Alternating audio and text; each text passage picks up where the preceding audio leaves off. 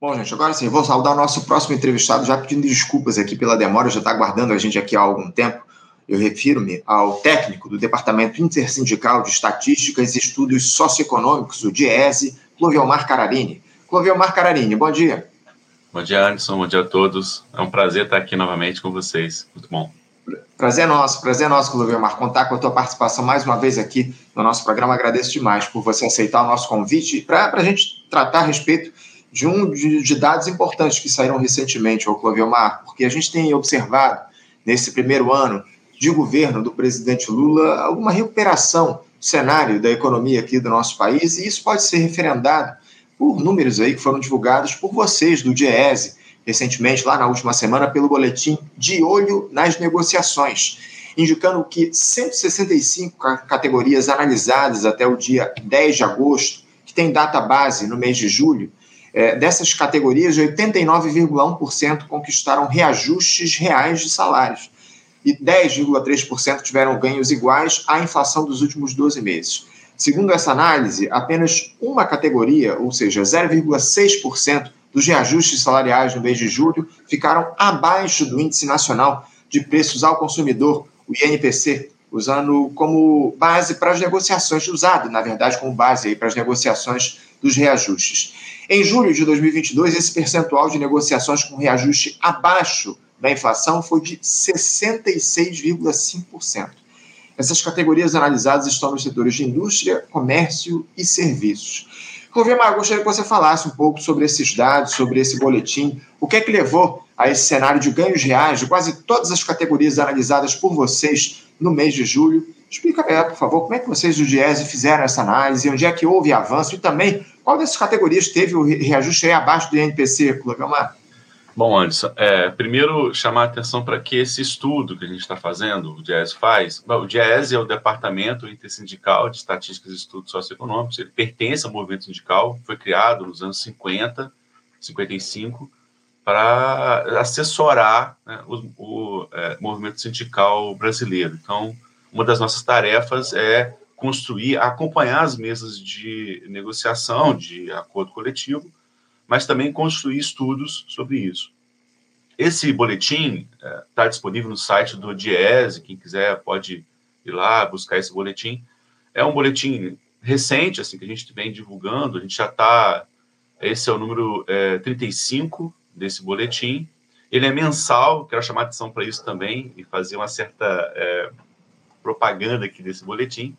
E a gente, nesse caso, a gente usa como fonte, como principal fonte para a construção desse boletim, todas as negociações coletivas que estão no sistema mediador do Ministério do Trabalho e Emprego.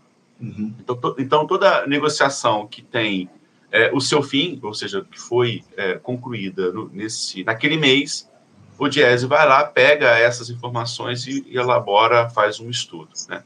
No mês de julho, a gente estava olhando, o boletim é de agosto, mas a gente está olhando o mês de julho. O mês de julho, a gente, você já falou, ele é um mês completamente diferente se a gente olhar o mês de julho do ano passado. Então, uhum. esse é o primeiro dado, né? Enquanto é, a gente tem aqui 1%, quase isso, 1% de perdas, ou seja, reajuste que ficou abaixo da inflação, é, aquela categoria, aquele sindicato ou aquela empresa que estava negociando, ela não reajustou o salário igual à inflação. Então, aquela, se agora, nesse mês, a gente teve apenas 1%, no mês, lá há 12 meses atrás, né, em julho de 2022, a gente tinha 65%. Então, a gente está percebendo um cenário diferente.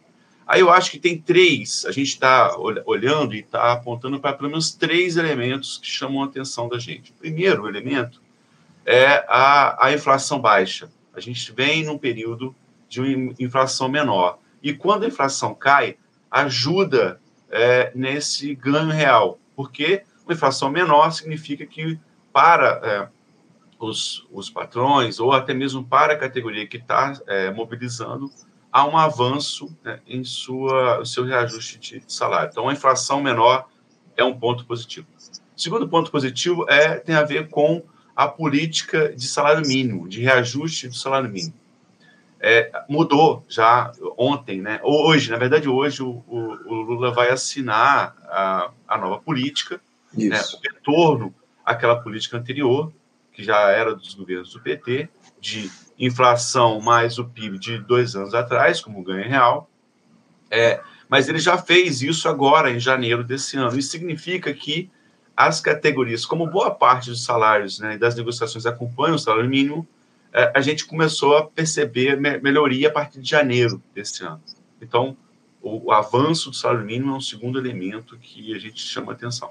O terceiro elemento é mais difícil de medir, é, mas a gente também já consegue perceber nas mesas de negociação que o Diese é, senta e assessora. Eu, por exemplo, sento em uma mesa que é uma mesa importante, que é a negociação com é, a Petrobras, eu assessorando a FUP acompanho essa mesa de negociação, a gente já vai sentindo um cenário mais positivo também em relação às mesas de, de negociação. Então, eu diria que tem, né, para a gente começar a conversa, esses três elementos que ajudam assim a gente a ter um cenário mais positivo. Claro que a gente pode colocar também aí a melhora em relação ao mercado de trabalho, ou seja, a redução né, do, do desemprego ajuda, a, o crescimento econômico ajuda e tal. Para fechar a questão, em relação aos setores, a gente percebeu quando a gente olha os primeiros sete meses desse ano de reajuste, de janeiro a julho, é, a indústria da, da indústria apresentou um resultado melhor. 82% das negociações tiveram ganho real na indústria. Depois, serviços, com 79%, uhum. e comércio, com 53% de ganho real. Então, é, é, olhando os setores, indústria tem o melhor resultado. Sim, sim, a gente vai inclusive se debruçar daqui a pouquinho a respeito disso. Mas é, qual foi a, é, dessas, dessas categorias que vocês observaram ao longo do mês de julho? Parece que apenas uma não teve reajuste real, ficou abaixo do INPC. Qual foi essa categoria, Clovio Massa, sabe dizer? Eu não tenho acesso, não tive acesso a essa informação. Uhum. Não sei dizer. Entendo, entendo. Agora, agora é, eu queria saber de você, o Clovio Marco, qual é o reflexo que esse tipo de dado, esse tipo de levantamento, enfim, esse ganho real que há nos, nos reajustes salariais aí ao longo desse último período, qual o reflexo que isso provoca na economia do nosso país, Clovião, mas no dia a dia da população brasileira? Fala um pouquinho sobre isso, por favor. Aí a gente pode olhar at através de vários fatores. O primeiro, o mais claro, é que se você tem um ganho real no seu salário, ou seja, se você consegue repor a inflação é, que você perdeu durante os, do, os, últimos 12 meses, e ainda além, além disso tem um ganho real, isso significa que tem mais dinheiro circulando na economia. Mais trabalhadores conseguem mais recursos e esses recursos vão circular na economia. Então, o primeiro ponto positivo é esse. O segundo ponto positivo, claro, que melhora também o ambiente, porque ambiente, seja ambiente é, social ou também mais ambiente econômico, porque você começa a ter categorias que começam a se organizar mais, né? É, é, a gente percebe, por mais que tenha uma redução grande de pessoas sindicalizadas né, nos últimos anos, a gente percebe que categorias que têm reajuste acima da inflação é, valorizam mais a, a, própria negociação que fez aquele, o seu sindicato. Então, também tem um, um ambiente político que melhora um pouco nesse sentido. Né? Em relação às empresas também, né? por mais que o comércio, por exemplo, é um setor que tem mais dificuldade em dar os ganhos reais, é o setor que mais sente a melhora quando você tem mais dinheiro circulando, quando você tem mais categorias com mais dinheiro. Então, eu diria que são vários fatores, eu queria destacar esse fator que é o aumento da renda das pessoas, porque tem agora um reajuste acima da inflação. Uhum. O, o eu queria falar também um pouquinho a respeito dos dados desde o início do ano, né? Porque esses dados eles mostram aí que das 9.829 negociações de reajustes até aqui, 76,5% conseguiram resultados acima da inflação, enquanto 18% delas registraram ganhos iguais ao INPC. Em apenas 5,5% as negociações ficaram abaixo desse índice. A variação média dos resultados até 10 de agosto é de 0,75% acima do INPC. Cloviamar, isso também, de alguma forma, indica que os sindicatos se tornaram mais fortes nesse último período, desde o início do governo Lula. O que é que mudou na avaliação de vocês em relação a essa questão da representação sindical? A gente ainda tem poucas informações, assim, ainda não dá para fazer uma análise é, fechada em relação a isso, porque a negociação ela tem a ver com duas partes e tem a ver com essa conjuntura. O resultado que a gente está olhando aqui, ou seja, um ganho ou uma perda né, de salário, que naquela negociação, é resultado de uma série de fatores, né, e não só de uma força sindical. É, porque também tem o outro lado, tem o, o, a, a, mesa de negociação, ou seja, é um uhum. outro lado, tem também o cenário macro, como eu falei, uma inflação menor ajuda, é, um índice de, de é, desemprego menor ajuda, e o contrário também é verdadeiro. Então, são uma série de fatores. É, nesse ano, a gente está olhando, e a gente está com sete meses só ainda, né? É, mas é importante já, se a gente conseguir voltar no tempo. Eu queria pegar como elemento, assim, para referência para a gente, 2017, que é o ano da. novembro de 17, né? Que é o ano da reforma trabalhista. Isso. é quando a gente tem a reforma trabalhista. E ela muda, muda muito vários elementos né, dessa relação capital-trabalho. É, e um dos elementos que muda é a própria negociação coletiva. Né? Então a gente consegue olhar de 18 para cá, por enquanto, esse ano é o melhor ano né, desse, desse período, por enquanto. É claro que ainda tem é, mais alguns meses pela frente, tem ainda o mês de setembro, que é um mês importante. Várias categorias, principalmente as empresas estatais, negociam em setembro, então, maio e setembro são os dois meses de grandes negociações no Brasil. É, e a gente tem que esperar ainda setembro. Com o cenário de inflação ainda em queda, é, em setembro também vai estar, a previsão é que ainda esteja em queda, significa que a gente vai ter um cenário melhor. Então, se a gente volta no tempo e olha 2018, 19, 20, 21 e 22, a gente vai perceber que quando a gente olha categorias em relação às perdas, esse é o melhor ano. Em 2018, uhum. por exemplo, a gente ficou com 9% é, de perdas, ou seja, 9% das categorias tiveram perdas. Agora está com 6%.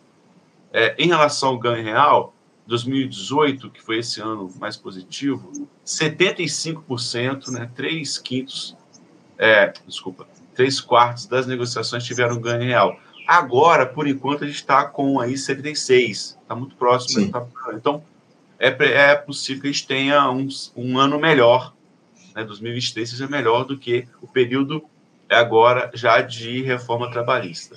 Agora, como eu falei, ainda é cedo para a gente apontar uma mudança estrutural nesse cenário. Claro, claro, sem dúvida. É fundamental que a gente tenha o melhor ano, como você muito bem coloca. Eu tenho aqui, o, o Clovio Amar, alguns questionamentos dos nossos espectadores. Eu vou trazer uma pergunta da Cíntia Medina. Não sei se você tem esse dado que ela te questiona aqui. Ela pergunta o seguinte: Cloviomar, dessas negociações aí que vocês é, observaram, quantas delas foram em contratações terceirizadas? Vocês têm esse número, Cloviomar?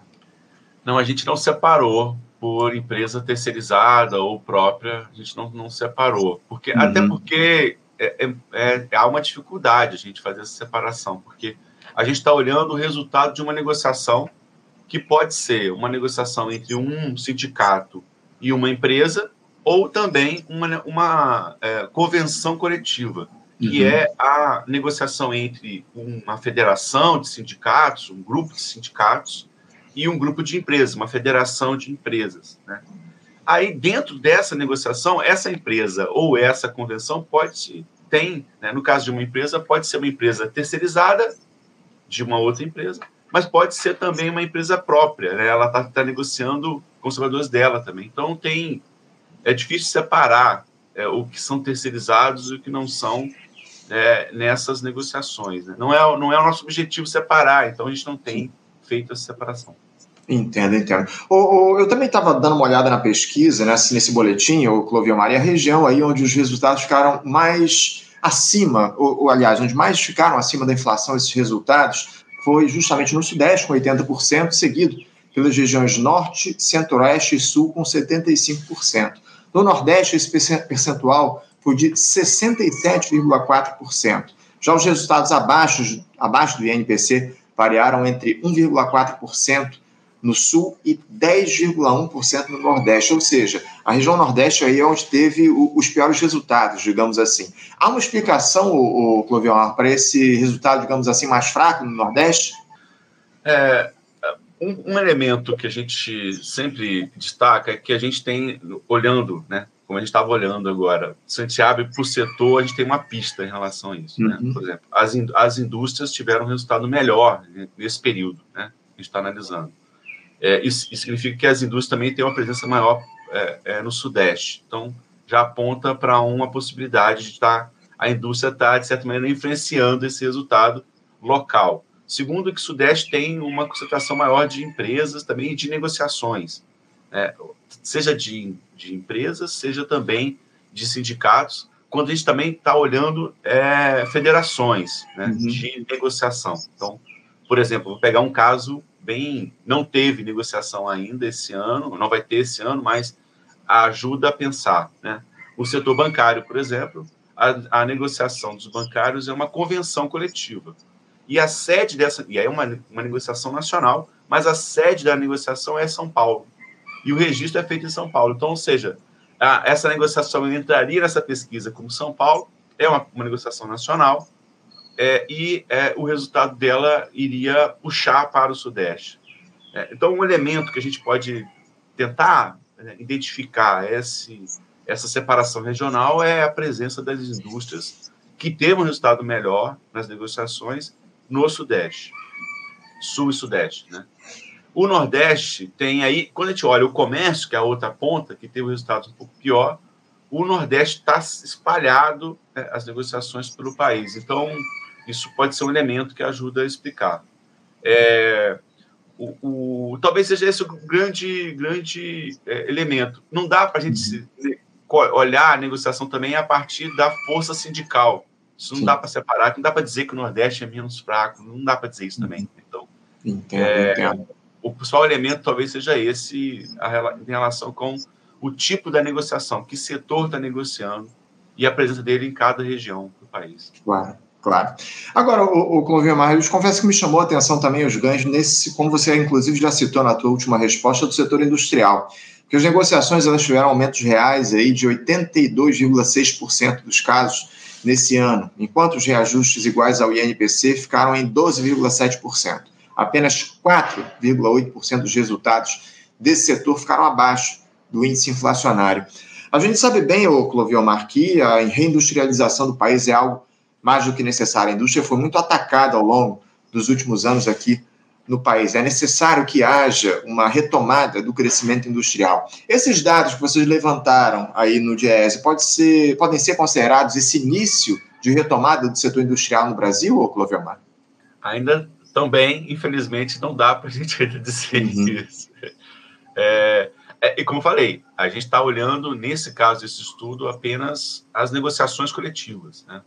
É, e é, essa negociação é, como eu falei, entre sindicato e empresa ou entre federações, né, quando é uma convenção, e uma federação de empresas, uma junção de empresas. Ainda não dá para a gente apontar para isso que a gente percebe, e a gente pode juntar essa, essa, esse, esse resultado, como eu falei, a partir de alguns elementos desse pano de fundo que é a conjuntura Sim. nacional. Por exemplo, uma retomada do, da atividade econômica, que significa uma melhora de vários setores, inclusive da indústria. Uma retomada do crédito, crédito que eu digo em relação a, a esses setores também. Né? Ainda não caiu a, a taxa de juros, mas caindo a taxa de juros, o cenário positivo para frente de redução de taxa de juros também ajuda vários setores, inclusive a indústria. Então, isso também ajuda, a sua pergunta é interessante porque ela pode ajudar a gente a pensar de que do outro lado da mesa poderia ter uma resistência em dar o um reajuste igual ou acima da inflação, que é o setor patronal, também já está, de certa maneira, vamos dizer assim, com expectativa positiva. Né?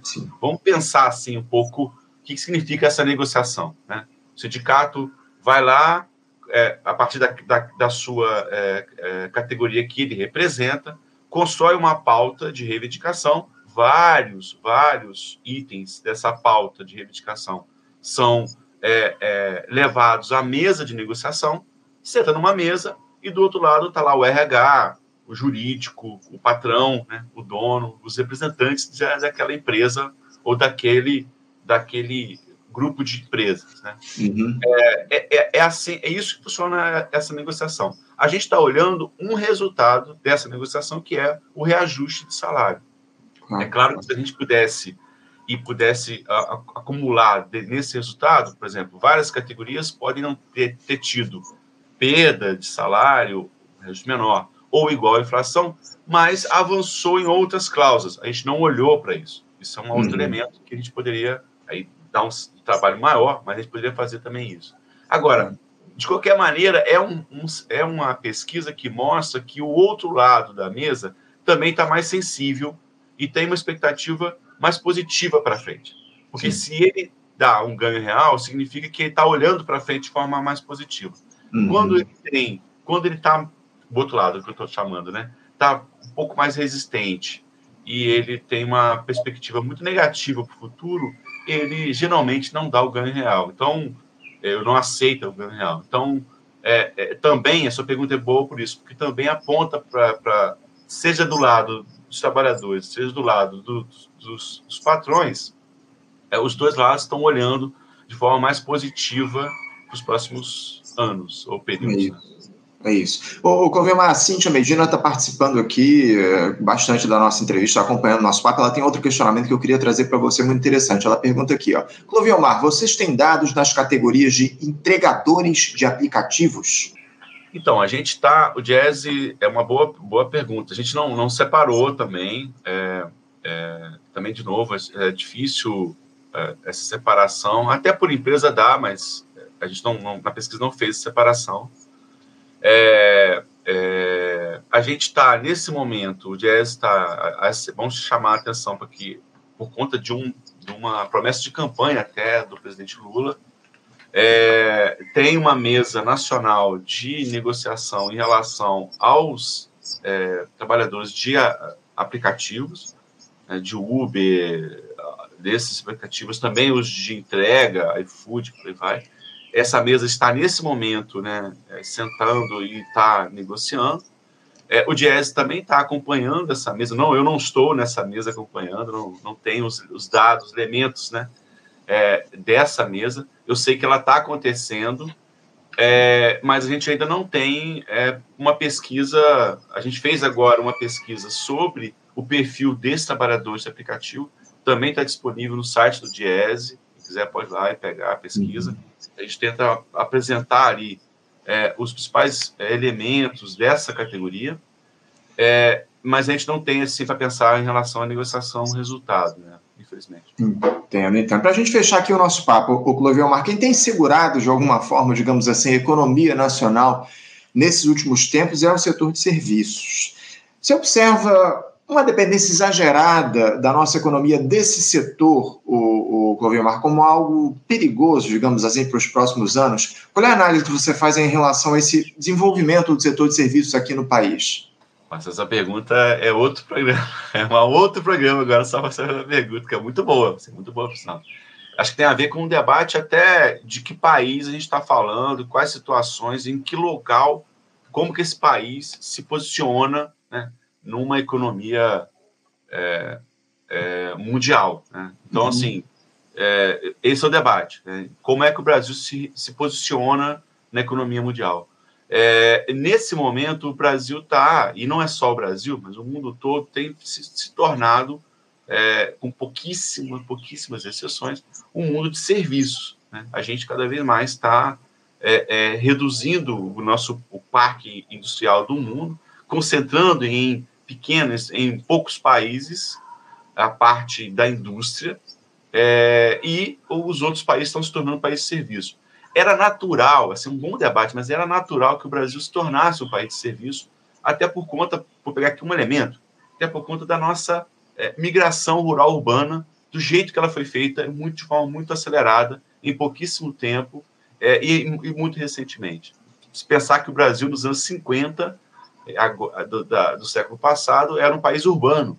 E já nos anos 70 é um país rural. É, desculpa, é o contrário. País rural que virou um país urbano nos anos 70. E significa um, um país urbano, significa um país mais de, preso ao setor de serviços. Né? E, e não só à indústria. Então, tem esse elemento. Tem a própria indústria que vai também se tornando uma indústria também de serviços, porque vai se, vai se adaptando ao serviço. Tem uma série de fatores. É um risco? Eu não sei se é um risco, porque esse é um debate que a gente vai ter que fazer para pensar de que país, de qual projeto de país a gente está é, se colocando. Se o Brasil entra nessa economia mundial como um país de indústria é, e se coloca como uma, assim como a China já, já se colocou, mas hoje não mais, mas outros países colocam como uma indústria daquele mundo, daquele do mundo, é, a gente também poderia estar em risco porque estaria muito dependente de um setor, um setor de, de indústria. Eu acho que o ideal é que a gente tenha é, a, a presença em vários setores forte e mas com um projeto nacional, até que seja de serviço, mas um projeto nacional de serviço para recolocar o país dentro é, do setor de serviços e, e, fazer a disputa desse setor no mundo. Né? Uhum. Acho que é isso que está faltando para a gente, um projeto nacional é, que coloque a gente dentro de um cenário mundial melhor é, posicionado.